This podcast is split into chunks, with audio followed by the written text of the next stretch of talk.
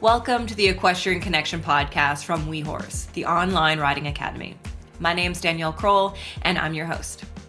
On this week's episode, we're talking with Shelby Dennis, a trainer and equine behavioral consultant based in British Columbia, Canada. She's also the owner of Milestone Equestrian, a training and equine sale business, and the author of her debut book, The Other Side of Horsemanship. Apart from her academic education, Shelby also has varied horse experience from the Arabian horse circuit to hunter jumper to dressage to exercising racehorses. The understanding and correct application of equine learning theory that she's learned has allowed Shelby to hone her skills as a horse person and continue modernizing her approach as a trainer, with emphasis on equine ethology and ethical practice. So, today we're going to be discussing equine behavior, training horses with their learning theory in mind, and how we can do better in the horse industry from the perspective of ethics and understanding. It's going to be a full episode, so get ready and let's dive in. Shelby, welcome to the WeHorse podcast. We're so excited to have you here. I'm so happy to be here and I'm really looking forward to this interview. Uh, thanks for having me on the podcast. Awesome. So let's go back to the very beginning. How did you get into horses and what were your first few years like as an equestrian? I got into horses really young. I was only four years old when I started riding, and it all started um, through me watching horse movies and playing with my mom's old Breyer horses. And I actually started asking to ride at two years old, but I wasn't able to find a place that was willing to take someone as young as me until I was four years old. Uh, so that's when I got started at four. And from there, I started off in the Arabian horse circuit, riding Arabian horses and learning how to ride on them. And since I was so young at the time, like during that time period while I was learning, everything would have felt normal to me and good. And I really idolized the trainers that were teaching me, and it was awesome. But now that I can look back with the knowledge I have now, I can recognize how many things that I witnessed that were like downright cruelty to horses and the holes in my training foundation that I got because there is just a lot of things that I was taught improperly. What I will say about the Arabian horse circuit that's cool is since it's a breed show circuit and there's like a lot of different classes at every show, you get to witness a lot of different disciplines going on all in the same place. And I think that part of the community was really cool that I got to be around all different types of horses all within the same breed barn but it's kind of a double edged sword because being within a breed show circuit, I think, is a little bit of an echo chamber. And I think that if I'd had an open breed coach or if I'd gone out and done more clinics, I would have gotten more context on the things that I was being taught incorrectly.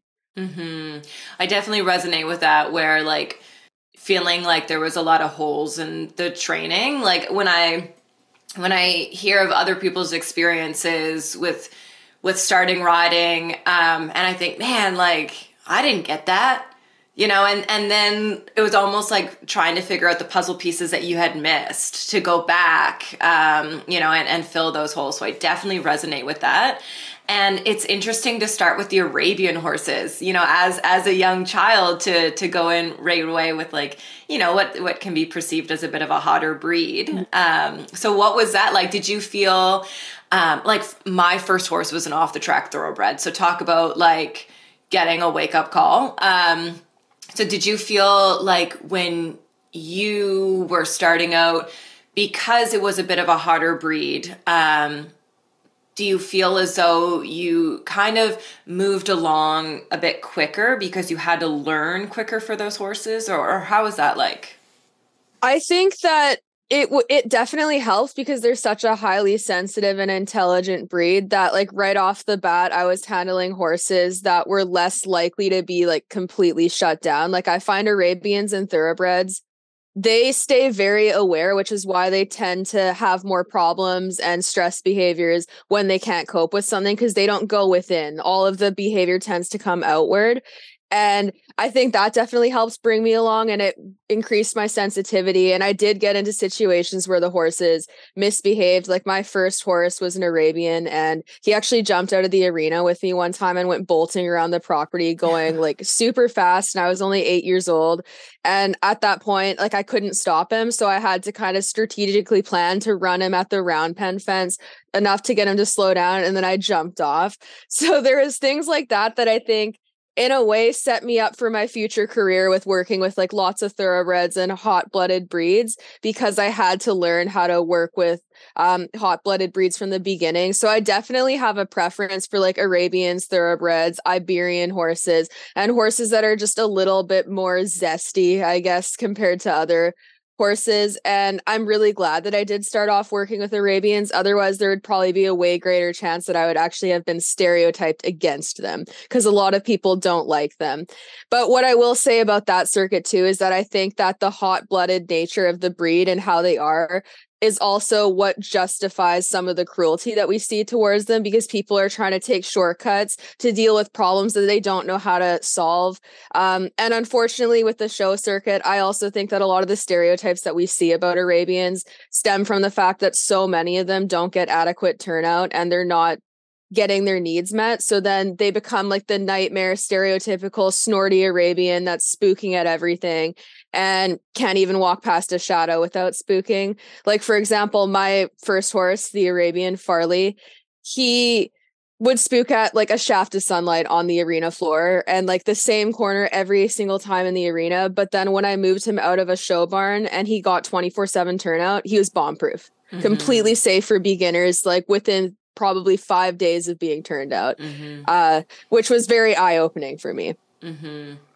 Yeah, you're so right. Um, and, you know, with saying that unfortunately, so many of these breeds that are so sensitive, um, you know, do get a bad rap or um, are put into situations that makes them even more sensitive and more aware because, you know, people aren't quite equipped, um, you know, to be working with them. So, let's let's continue along that path and that's exactly how i wanted to to go into this so that worked out beautifully is what inspired you to learn about horse behavior so you know you have this this experience as a young child of, of coming up with these um, very sensitive horses and that obviously triggered something in you that made you think okay why are they this way? Or or how can i help my horse that is spooking over this like stream of light? So what inspired you to continue on with horse behavior and even pursue an education in it I think the very first part of that change was moving my horse out of the show barn situation and seeing like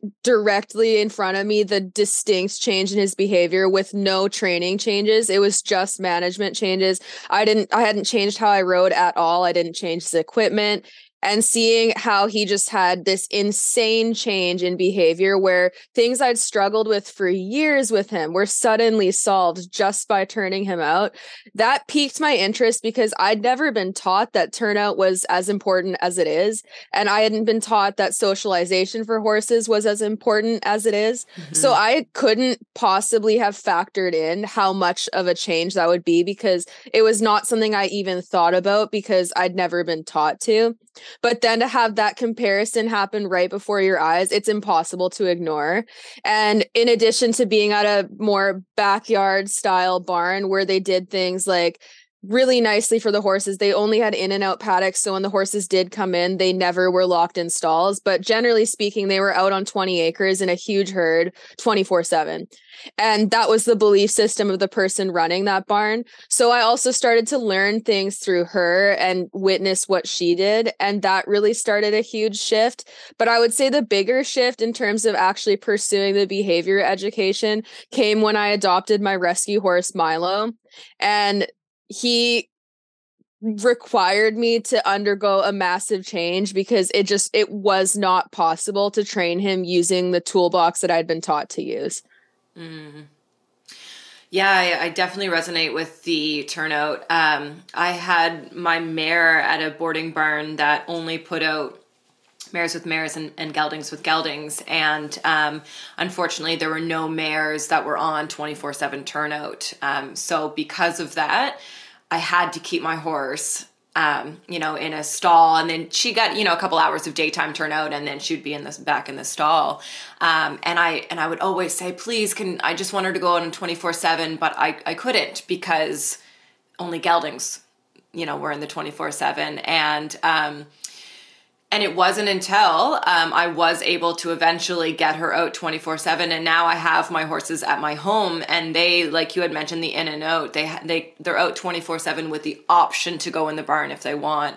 Um, and the change in her is night and day like you had said. Just simply as soon as we made the change to her being out 24 7 you know with the shelter and all that immediately was like a light bulb went off. Like that is what she needed for her mental health. Um, and so I 100% agree um, in the need. And, and I also feel as though as equestrians, we do need to advocate for our horses a little bit more um, in the sense that if, if you are boarding at a barn that you know doesn't offer um, a, lot of turnout or in, in my case doesn't allow certain horses to go out you know and, and certain things together and, and, it does affect the other horses like we do need to advocate for our horses um, you know and whether that requires moving barns or or changing things up um, i do think it is something that is very very important like you had mentioned so let's talk a little bit about Milo. Um, you had mentioned um, that he kind of changed your trajectory. Can you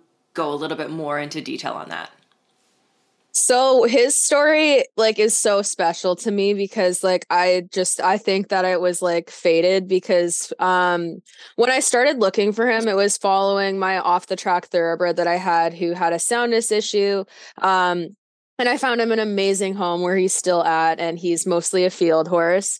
So that was fantastic. But then I started looking for my next project, and I was looking for something that was like 15, 3, 16 hands, at least four years old, something that I could put right into training and start riding right away. But then I came across the SPCA ad for Milo, um, in which he was listed as a yearling. They had him aged improperly because he was actually two years old. And something about the ad really spoke to me. And I like, I felt this like internal need to go see this horse. And I was like, I need to see this horse. I don't care where he is. I'll drive anywhere in BC to go see him because they don't list where the horses are on on the on the SPCA. The horses just say like special rescue because mm. most of them are fostered out. So I didn't know where he was and I contacted them and I was hoping that I would be one of the first people to contact them and that he would still be available. And luckily enough for me, he ended up actually being in Langley, like 20 minutes from where I rode. So oh, wow he was really close by. So I went to see him the same week that I contacted them. And when I booked my viewing, they said that they had another potential adopter that was supposed to be coming on the viewing, which bothered me because I was like, I don't want to have to compete with someone else to get this horse if I mm-hmm. like him, mm-hmm. but whatever. So we went, the other adopter no showed, which was excellent for me because after I saw him, I really wanted him. And he was just this tiny little twig like creature. Like he was only like 14, two. He was really, really lean and looked more like a yearling uh, than a two year old because he had been so emaciated and underfed for the first two years of his life and in utero when he was developing. So he was very small and he was really, really nervous of people, but like extremely curious. Like when we walked over, I remember he like stared at us and his eyes were bugging out and he was like very nervous, but then he couldn't help himself but to come over and look. Uh, and then when we turned him loose in the arena, I saw how well he moved and it just felt like the right thing. So even though I wasn't looking for a baby horse, I ended up applying for him and adopting him because of just this feeling that I got. And I think that it was something that I needed at that point in my life. Um, because in addition to like all the horse things i was dealing with like family trauma and other struggles as well and i think that getting him kind of he was kind of like a vessel for coping and dealing with that because we were both struggling and we were both at a transitional point in our mm-hmm. lives where we needed to kind of move past our trauma and baggage to grow and get healthier mm. I love those intuitive pings when it's like, I don't know why I'm attracted to you, but I'm attracted to you for some reason and I'm going to follow it. I love that. So, where do you now? We've kind of discussed a little bit about um, like the need for turnout and the benefit of it, um, and as well as like you know, educating yourself in the different breeds. Um, but where do you see room for improvement in the horse industry? And maybe it's continuing to build upon some of the things that we've discussed.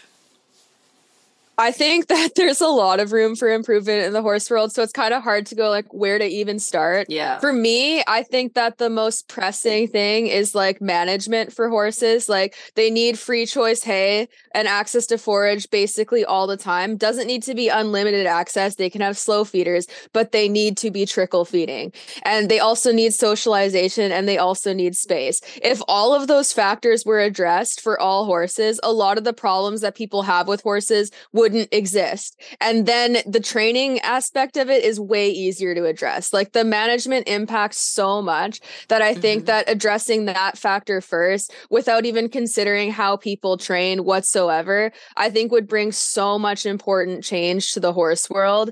And it's something that's really, really needed because we're so far behind. So I think that that would be a good place to start. But I think that acceptance of that is it comes with needing to accept the science behind it because what I notice in the horse world is a lot of horse people, lifelong horse people, or like people who are training under big name trainers or whoever, they will pick and choose what scientific evidence they want to hear. And if it doesn't support the way they care for their horse or what they're doing, they're inclined not to believe it. Like the amount of times I've had someone who's like 20 to 30 years old older than me look down on me and go oh well i've been in the industry for 40 plus years and i've raised so many horses to try to like deny something that is like a scientific fact. Like it it it has been proven beyond a shadow of a doubt. There's no reason to think that this doesn't apply to all horses. Um, in terms of the socialization and the forage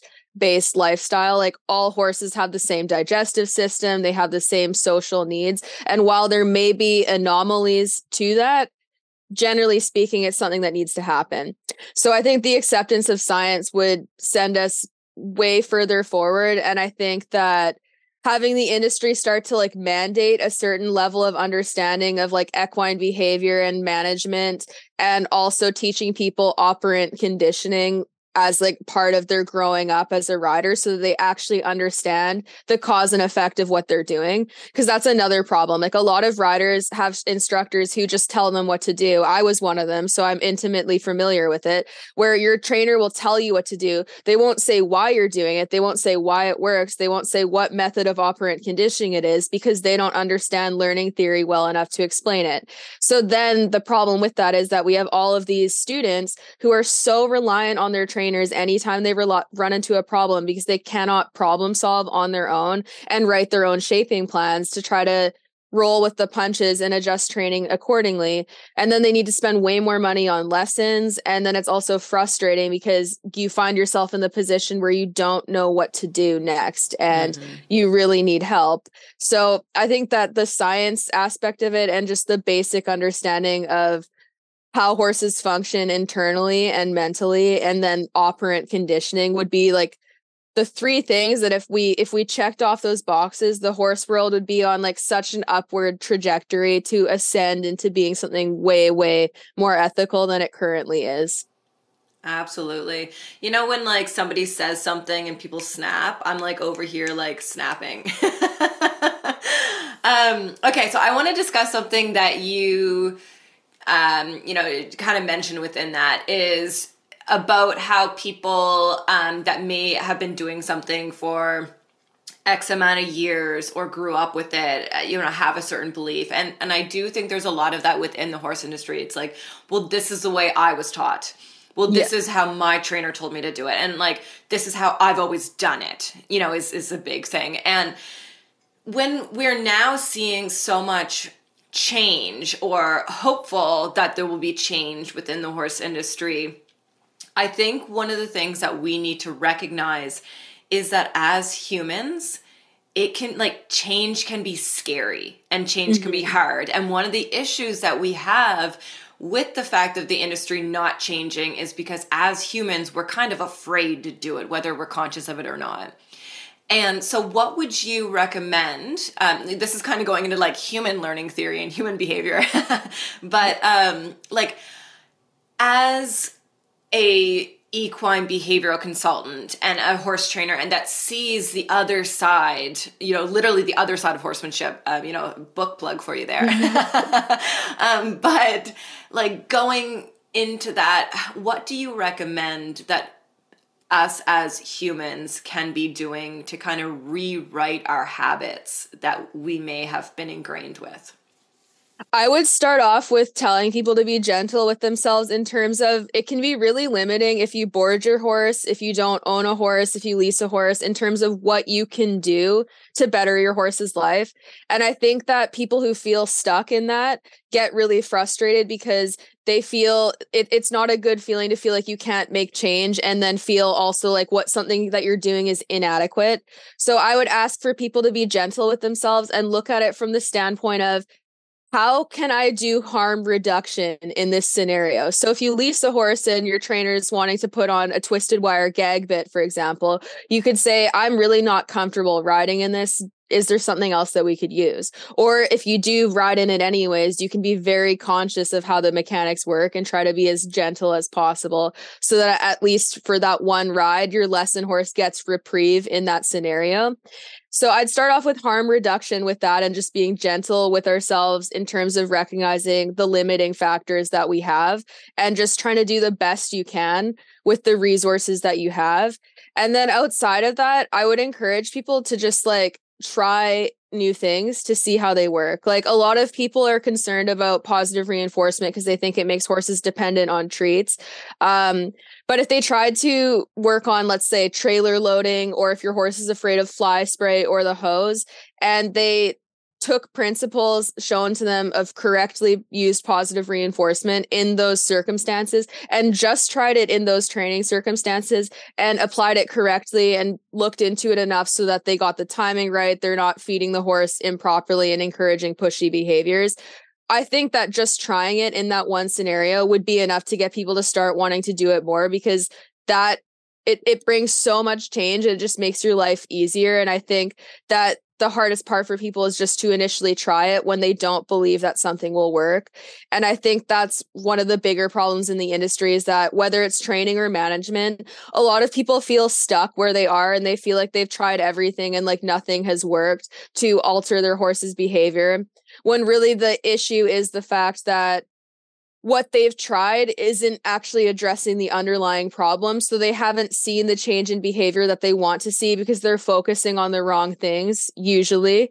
Um, so as a behavior consultant, I would just encourage people to just try doing some things. Like you can use positive reinforcement without going, I'm never going to use pressure and release again. I'm purely positive now. You can use it in small circumstances to just better your horse's life in certain areas or make them more comfortable with things that they're really afraid of.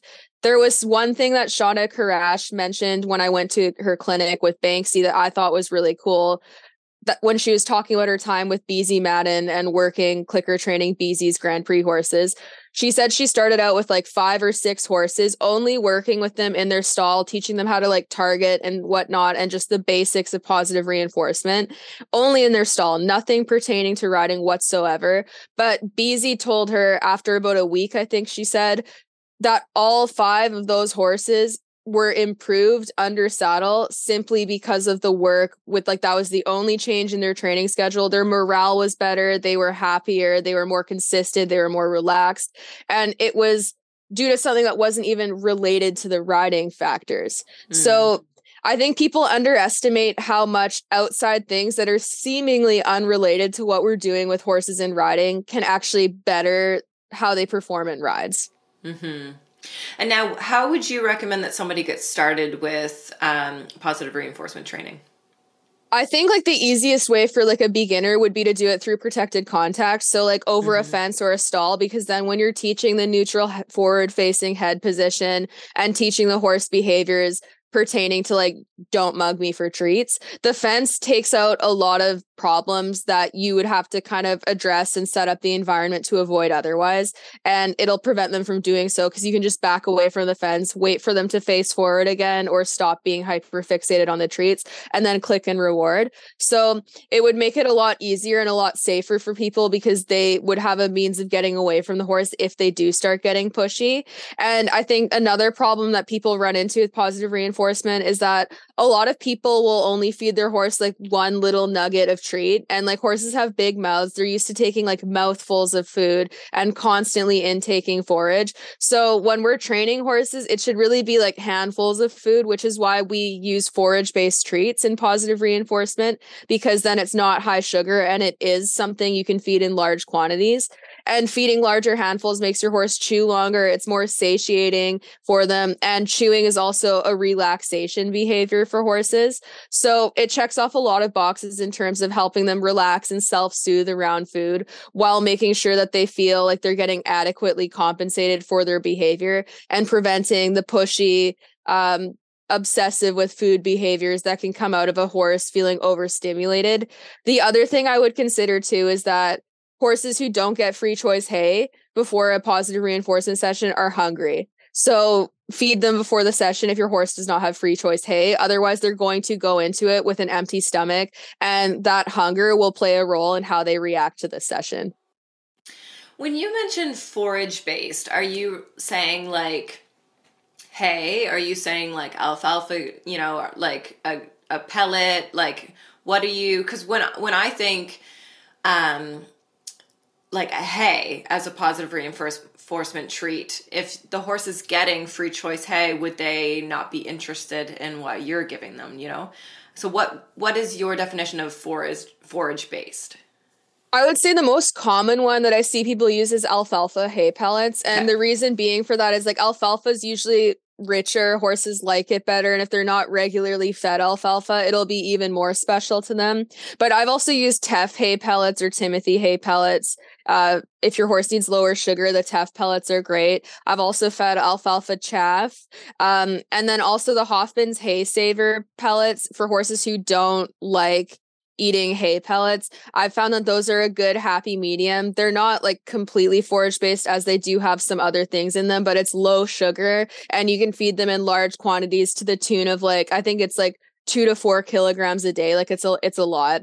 Uh, so I like those. And basically, the, the, priority is just to make it as low sugar as possible. Because, mm-hmm. for example, if you're feeding your horse stud muffins for an entire training session, that's a lot of sugar. Mm-hmm. Uh, and you can kind of play around and see what the horse likes best if they're not accepting the treats, it's not always necessarily that the treat is not reinforcing enough. I've run into a lot of horses where if you take them into the arena or somewhere where they've been previously stressed, they're not in the headspace where they can accept food because they're stressed. So then I have to go back to wherever they're most comfortable and start working there and then get them used to it before going into the arena or a more stressful environment and working there. Mm-hmm. When we were talking earlier, and you had mentioned about um, like the basic needs of horses and how like the management can make a huge change in it. Um, there's five freedoms that you have listed on your website. So I'm going to read them out for those um, that are listening, and then of course they can go to your website, which we'll link um, and read more in detail. But the five freedoms say number one, freedom from hunger and thirst. Number two, freedom from pain, injury, and disease. Number three, freedom from distress. Number four, freedom from discomfort. And number five, freedom to express behaviors that promote well being. So, I'd like to discuss a little bit more about number five the freedom to express behaviors that promote well being. Can you kind of mention what you mean by that? So that's most like for horses, it would be like socialization, having the freedom to move about their environment and autonomously choose to do things. So, like space to turn out, for example. So, then if they wanted to go for a canter, they can. There's nothing preventing them from doing so. Freedom to forage on hay, um, freedom to like mutual groom other horses or lay down beside them. I'd say the biggest aspect for that one would be the social aspect of it, because even if your horse is in a smaller paddock where they can't run around, at the very least, if they can socialize over a fence line or have a buddy out with them, they're still going to be checking off more of those boxes because socialization and just herd behaviors are so crucial to horses health like they are their entire being is wired to exist in a herd they're very emotional and social animals and i think that in how we've used them as work animals we've kind of lost that aspect of importance to really take in to what extent isolating a horse actually impacts their well-being Mm-hmm. Can you discuss a little bit about like the difference between being exercised under saddle and getting exercise like like free exercise out in the paddock? I would compare it to like like to put it in a human perspective so that people can hopefully empathize a little more and understand. I would compare it to like if parents had a child and the kid had a lot of activities that they were doing in sports but outside of those activities they're just confined to their room and doing homework. They're not allowed to socialize with other kids. They're not allowed to go to the playground and play. They're not allowed to autonomously engage in anything for the sole enjoyment and fun of it. And mm-hmm. that would be the difference between exercise and turnout in my opinion because exercise is structured. The rider's the one in control seldom do we see people using the whole ride to actually let the horse go where they want, go at the speed that they want, investigate what they want. It's a structured format of exercise where the horse doesn't actually have autonomy in most cases. So you can't compare it to a situation where they're actually at liberty to make autonomous decisions and play and do whatever they would like to do because they don't have that freedom under saddle for the vast majority of riding situations and it's much more comparable to like yeah doing like a physical uh, training session with like a, a fitness coach or something mm-hmm. but more so than that there's not even consent on the horse's part to actually engage in that session in most cases. Whereas for people, we could go, I want to go to the gym and get a personal trainer. And even if you don't like the actual exercise component, you know what the outcome is and you know that it's for the greater good. So you could do something like that autonomously, even if you don't actually enjoy the exercise itself. Whereas for the horse, they don't have that same freedom. And I'm not against riding them at all. And I don't think that like exercising them is inherently bad. I think that if you have no turnout options, that riding them as the only form of exercise. It's better than them not getting out at all. But we can't kid ourselves and act like it is uh it's a replacement for turnout, that it's an adequate replacement because it's not fulfilling the basic need of autonomy. And freedom to express natural behaviors is reliant on autonomy. Mm-hmm. You mentioned the word consent there, which is a little bit of like a a hot topic right now. And, and actually, our, our previous podcast interview with Betsy Vonda, we discussed consent. Um, what is your, I don't want to say definition, but what how do you feel about the idea of consent within the horse world? Um, the importance, the lack, the need? So I think that there's definitely situations where like people would need to like make horses do things like vet necessary vet procedures or for safety reasons. Like I've even had to load horses through forest into the trailer if they need to go somewhere. Um, and I need them to go on that day and I don't have time to practice before. But even in those cases, I would look at it from the standpoint of if I have to force them on the trailer and they're really nervous, that's a sign that I have more work to do, that mm. they're not quite there yet, and that I need to put more time into making them more comfortable with that behavior.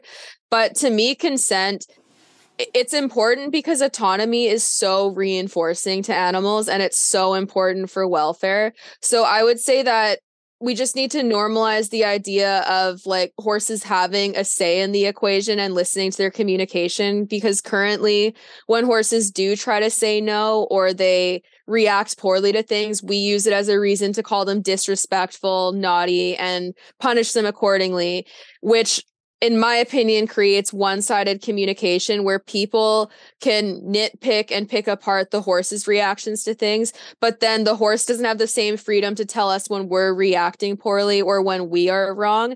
And it doesn't allow for enough accountability on the part of the human. So I think that recognizing the horse's communication for what it is, even if it's not what you want to hear, it should be taken as a sign of what needs to be changed in the training circumstance or a sign that the horse isn't a fully willing participant. And then we should adjust what we do accordingly. Uh, I do think that giving horses the means to consent and allowing training to be enriching enough that they do choose to engage in it has a lot of value because it makes it easier to do everything with them and they're much more engaged in training.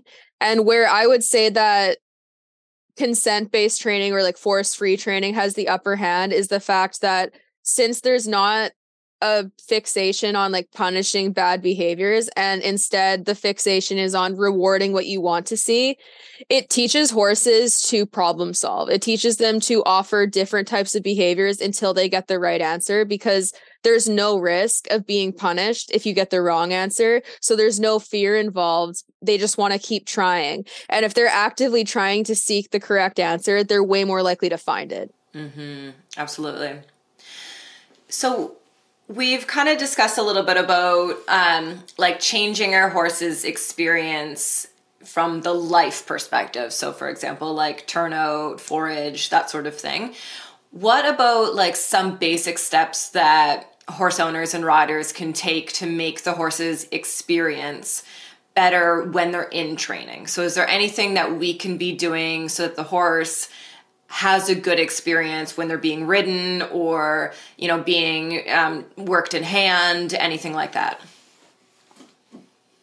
I would say that getting curious about their behaviors and what it means is a really good way to start doing that. Like for example, if your horse swishes your tail their tail every time you put your leg on and it happens every time when you present a certain stimulus and they offer the same reaction, there's a good sign that that stimulus is in some way unpleasant to the horse. If they're showing you behaviors that are consistent with displeasure immediately upon the stimulus always being presented. And there's a lot of nuance because horses will demonstrate behaviors that can be pain or stress related in situations that are not related to pain or stress. So context really matters, mm-hmm. which is why it's so important to watch what stimuli are being presented before certain behaviors. So I think that listening to their communication and getting curious and noticing signs like for example if your horse stops wanting to be saddled or if they start being difficult to catch or they start being resistant that's a sign that there's something related to your presence and association with training that they would rather avoid. And then that's a sign where it's like, okay, how can I counter condition this displeasure to make my horse happier to work? So I would look at that so that it's more of a two sided communication where you're actively looking at their responses to things and taking it seriously and just getting curious and kind of playing detective to be like, this always happens when this stimulus is present. I wonder why that is. And then the next part of that, I would say, is to really look at the equipment that we use.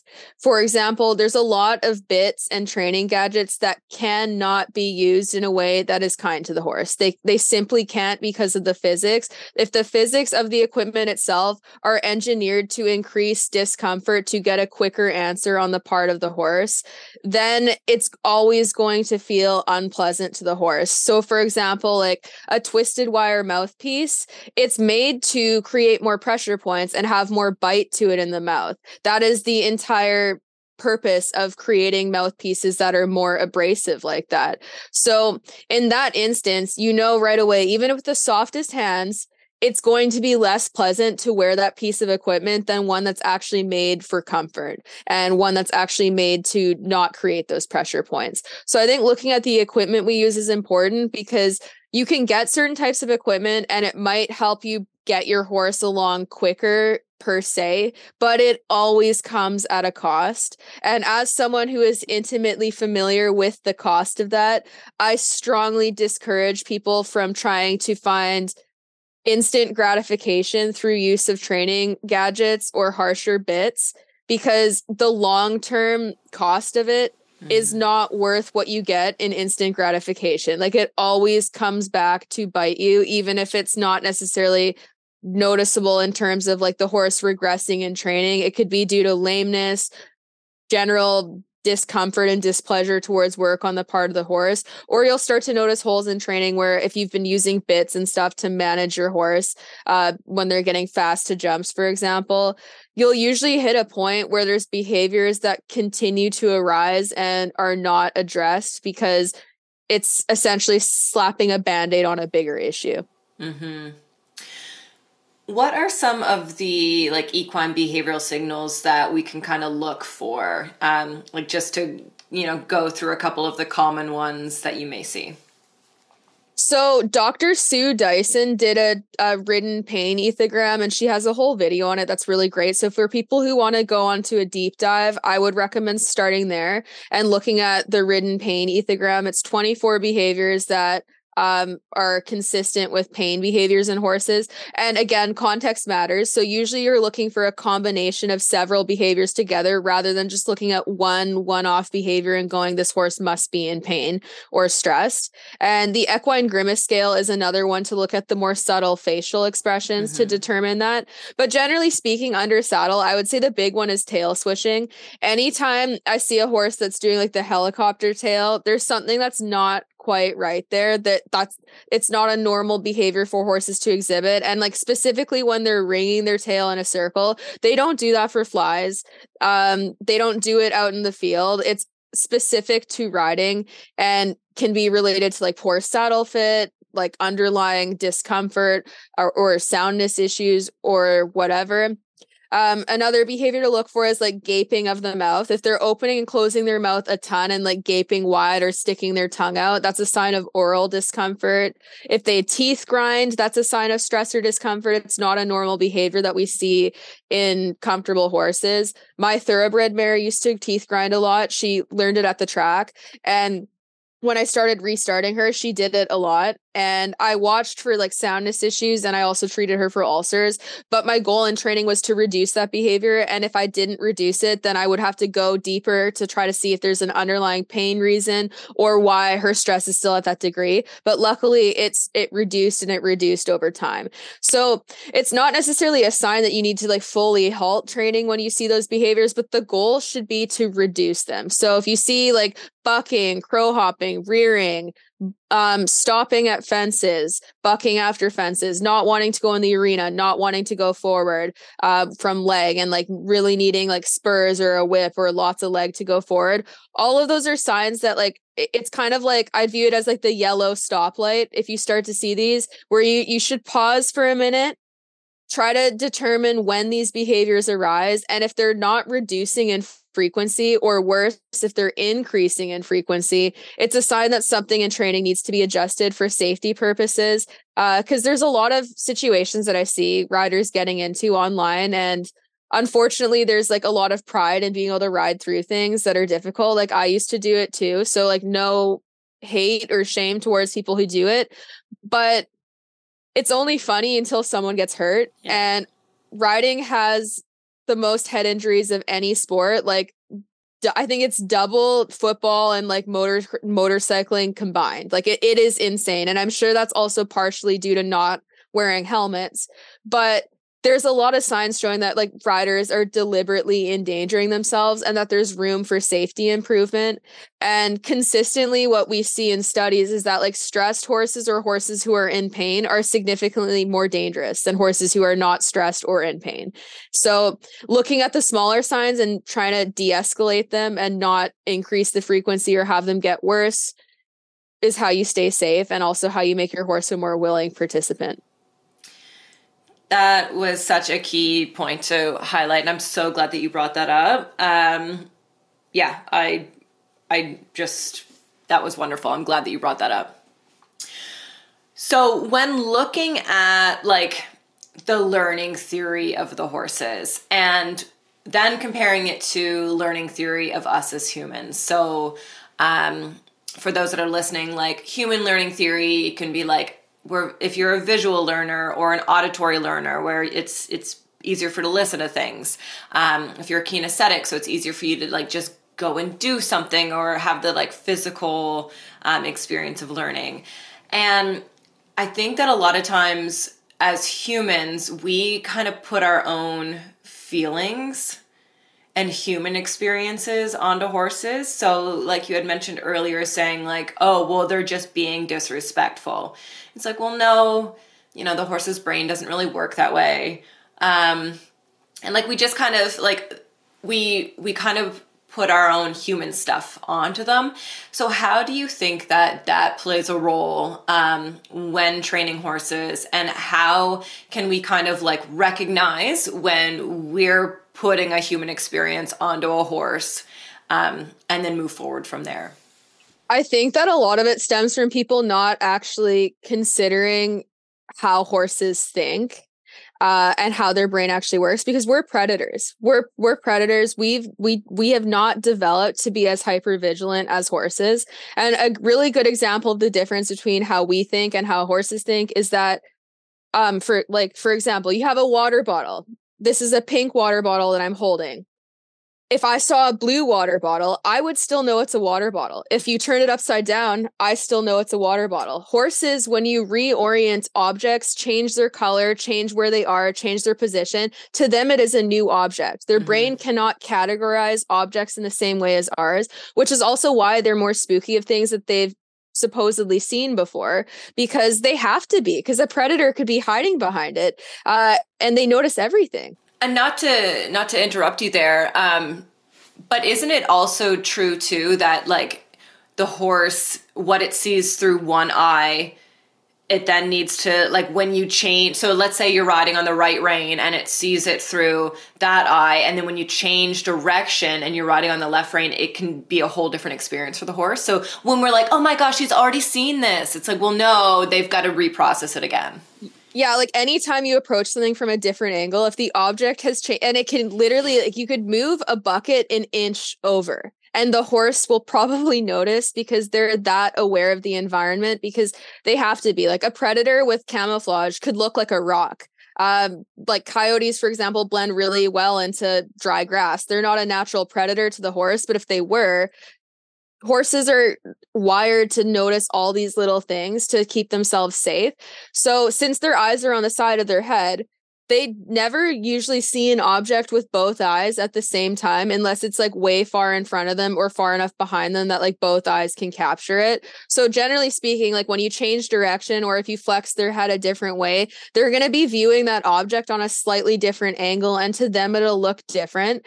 Um, and that's one of the difficulties that we experience with horses is how their brain categorizes objects because they don't do it the same way as us, where they just recognize that this is this is this thing that I've seen a lot of times.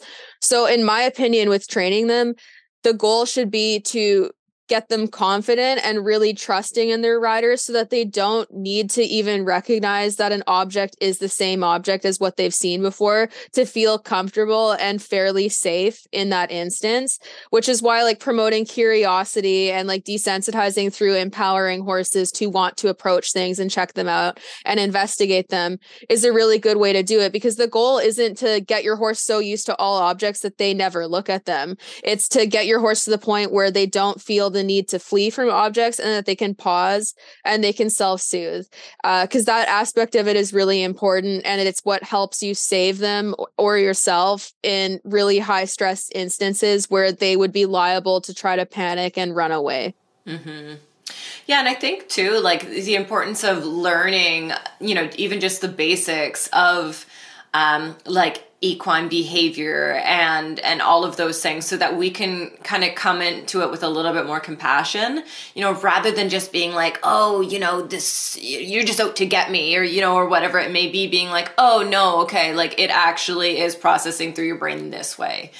Um so what are some ways that somebody can like we almost like making you the safe space? So the horse may be kind of nervous of that thing over there but it's it's calm in this situation to trust, okay, well, we're good. Um, what are some ways that as owners or riders, um, you know, people can just even like scratch the surface of um, helping their horse to overcome those scary situations? I would say the huge thing is to like not chase them with scary objects and a lot of desensitization, or like I don't want to call it desensitization because it's actually called flooding because they're presenting the stimulus at way too high intensity. But a lot of that is about like chasing the horse down with a scary object until and like continuing to pressure them until they stop trying to flee. And what people forget is like they're flight animals, and part of being a flight animal is the freeze response. So if you're chasing them with a scary object and it keeps coming at them, they have no real incentive to go, hey, this is not threatening. So when they do stop, you can almost be guaranteed that it's a freeze response. It's not actually a response that says, Hey, I'm feeling calm and confident around this thing. So instead of chasing them with the object, what I would encourage people to do is like when you're introducing a horse to a new object, you approach them, maybe their eyes are bugging out, their ears are forward, they stop and freeze. Let them stop and freeze. Let them look at it. Just stop what you're doing for a second. Don't pull on the rope. Pause, wait, let them process it from far away, gauge their reaction, see if they're trying to turn around or if they need more space. And generally speaking, a lot of horses, once they have that pause, you can coax them forward to take a few steps forward and then let them pause again and approach slowly. And even if you have the option to move whatever they're afraid of, retreating with the object that they're afraid of and allowing them to follow it is way more comforting to horses because while they're naturally afraid of anything new, they're also incredibly curious and inquisitive creatures. Like if you watch them in a herd and you put something new in the field that they're all afraid of, at first they'll all be spooking at it, but they slowly come closer and closer and closer once they determine from further away that it's not a threat because they want to check out the object. So we can use that natural curiosity to our advantage. And by not chasing them with things that they're afraid of and not escalating the stress response, what we teach them is that they're they're safe with us that will keep them safe we're not going to escalate their stress so when we're introducing them to new things. We should really be prioritizing keeping it as low stress as possible. So, if your horse has a big flight response to something, that's a sign that they were over threshold and that they're not in the capacity to think.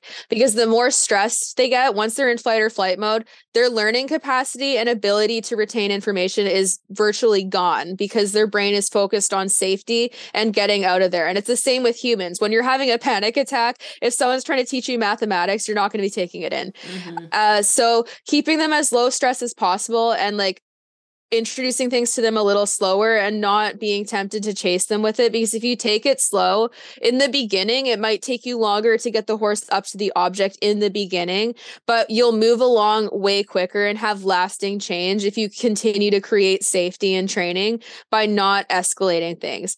And another thing that i find works really well which people can take or leave because you can still desensitize without doing this but using food rewards to counter condition scary things is so beneficial. Like all of my horses load in the trailer like in like in pretty impeccably. Like even the ones that have barely trailered. I have one filly who is barely halter broke and she was feral when I got her last summer and I she's only ever been chute loaded but when I needed to haul her this last time when moving her I hauled her and loaded her in a halter and tied her in the trailer and it took me seven minutes to load her mm-hmm. when she's never done it before.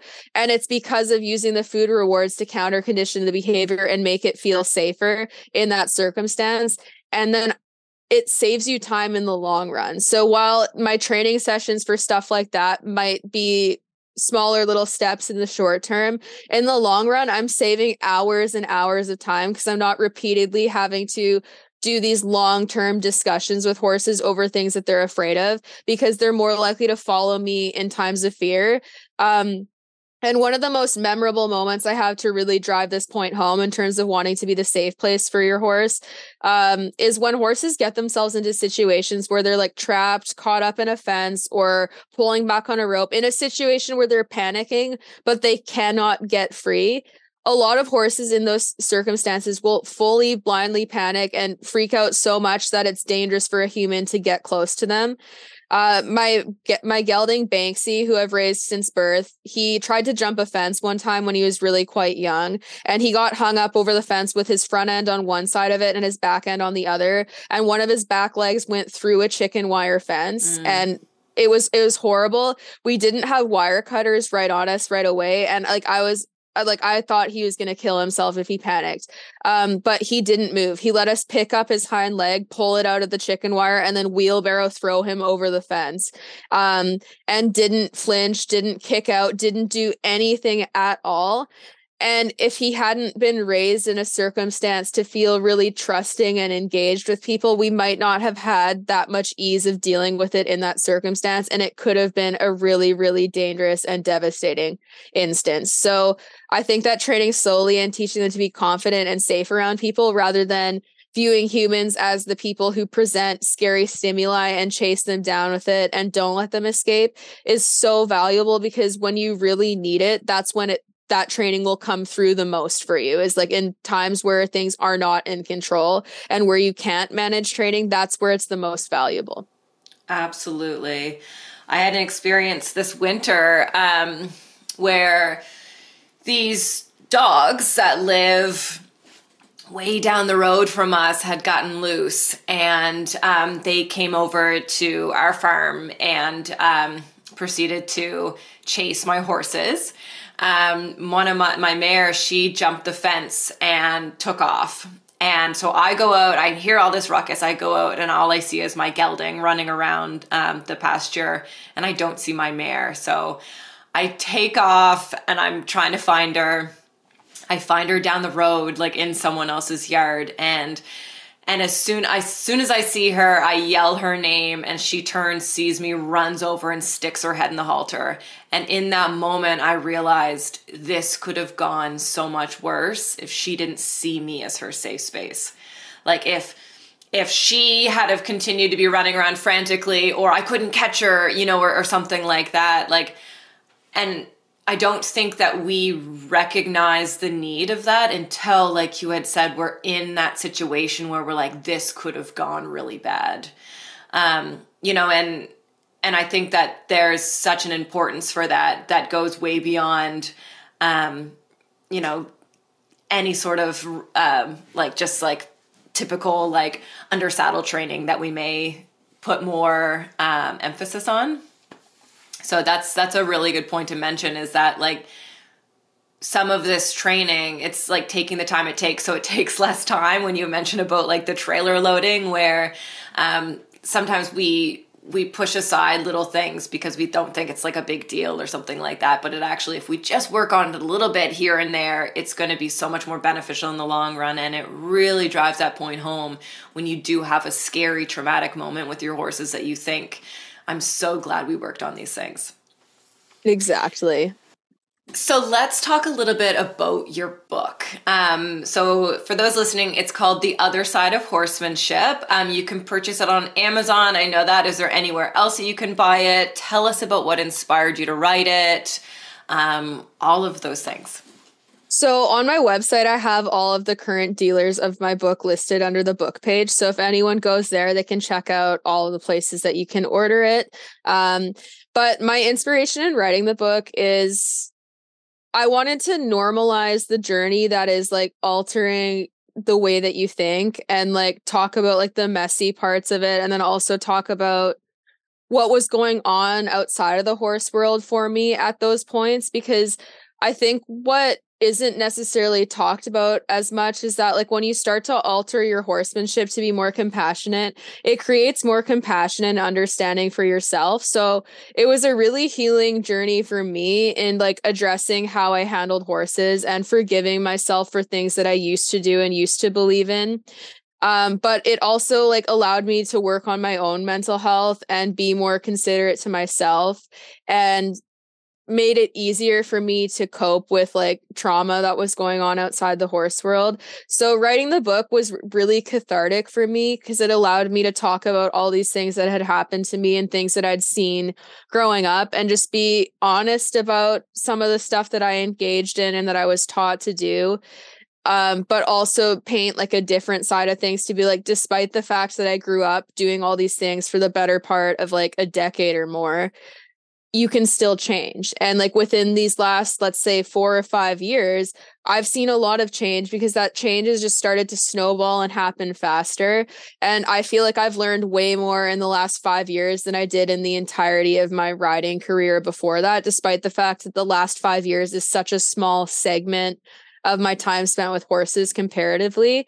So I wanted to write the book to talk about that stuff and just like help people feel less alone because I know that a lot of people might be struggling with like trauma behind the scenes with their family and whatnot.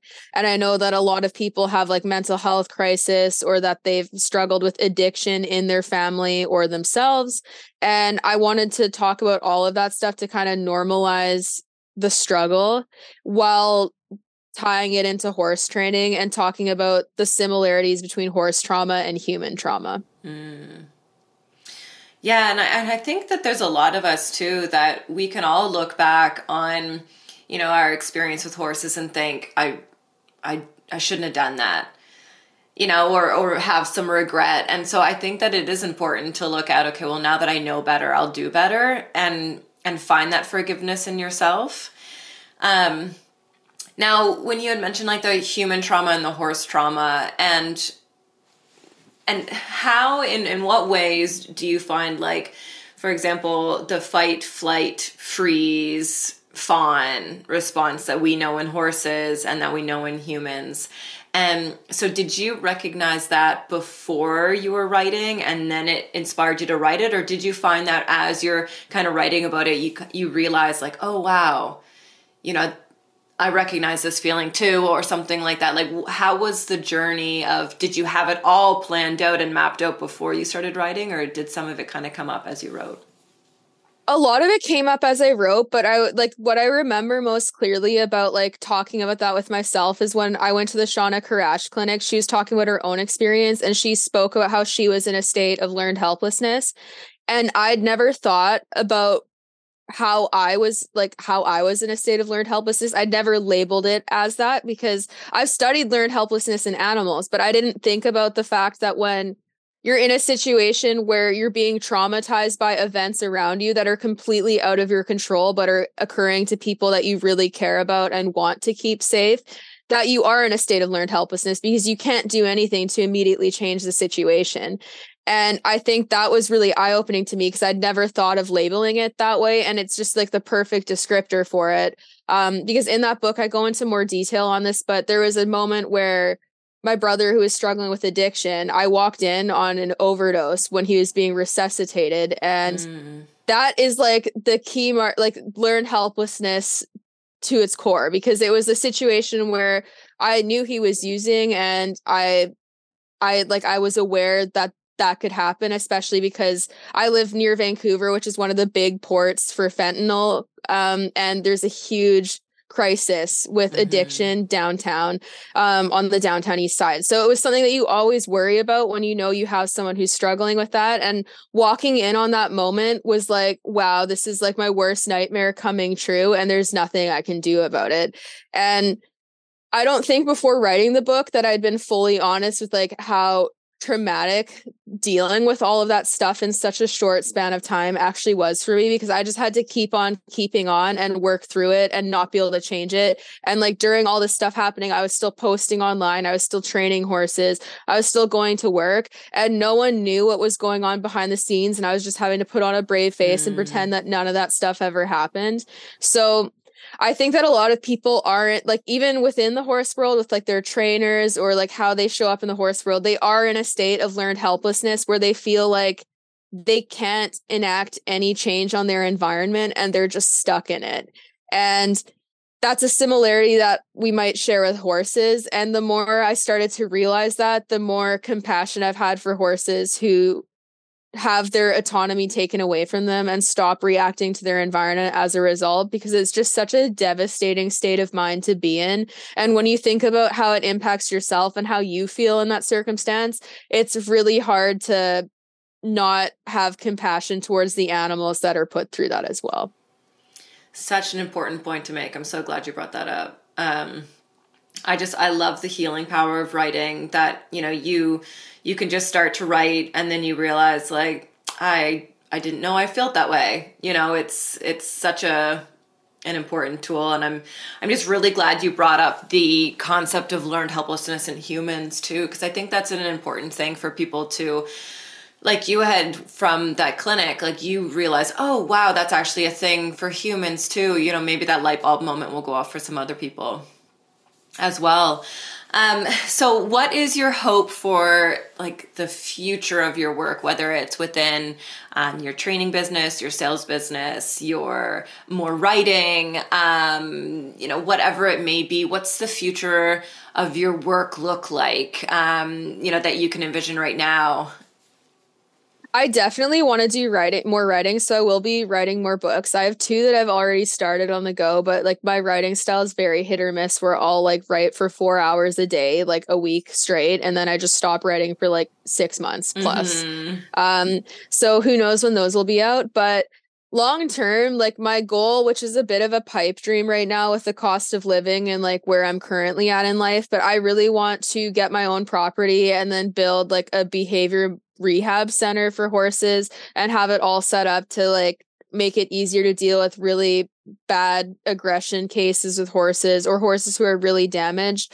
So my goal would be to find a like find or build a facility that has like a track system, turnout, in and out paddocks, like group housing, along with all the amenities for training like a racetrack or indoor arena, riding arena, etc and move towards doing a rehab facility for horses. And then my hope from there would be to eventually build it to the point where we could link in behavior rehab for damaged horses to helping humans rehab from addiction and other mental health crises. Because I think that horses have a huge healing power. And I think it would be a really cool idea to pair people who are struggling with addiction with like let's say off the track thoroughbreds who are coming off the racetrack that have like been really beaten down in the training programs that they're in and are coming from a place where they're like in a learned helpless state and very traumatized and then helping those people work with those horses and see the changes that they're making and heal themselves alongside that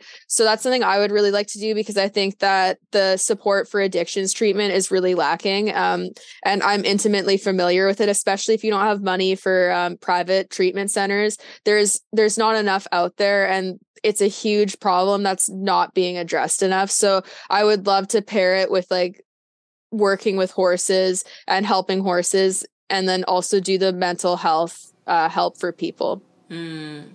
I love that. I hope um, I hope you don't give up on that dream just, you know, for the cost of living and whatever because I think that's something that could be really really important.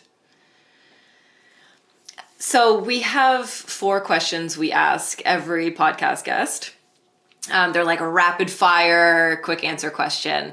So I'll jump into the first one. Um, do you have a motto or a favorite saying? Um, turn out your horses would be the one that I probably say the most. Turn out your horses. I saw yeah, um, on Instagram you posted up like I think it was on Instagram. You had posted um, like a coming soon, and it was like yeah. a, a, shirt that said like "turn out your like turn." What did it say? It was like "turn out your damn horses" or like yeah, that's it. Yeah, yeah, turn out your damn horses. Yeah, yeah. Good. I say that a lot because like yeah, like you can just your horse will change completely if you do that. Um, so that's probably the one that I can think of off the top of my head. Yeah, that's a good one. The second question is: Who has been the most influential person in your equestrian journey? My mom like my mom even when my family was really struggling with like money and like my dad had just had a stroke like she really prioritized keeping me in riding and with the horses because she knew how important it was to me.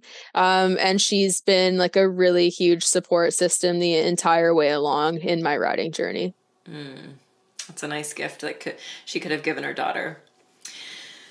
If you could give equestrians one piece of advice what would it be to not to not think that you know everything like being a good rider and being in the horse world for a long time there's so much left to learn and we're studying horses so much now that there's going to be more and more evidence coming out so i would say for people to be open-minded and have a thirst for knowledge and be willing to read scientific studies even if they conflict with your belief system and take and leave what you decide from the studies but read them and be curious because you might learn something that could really change the course that you're on as an equestrian mm-hmm.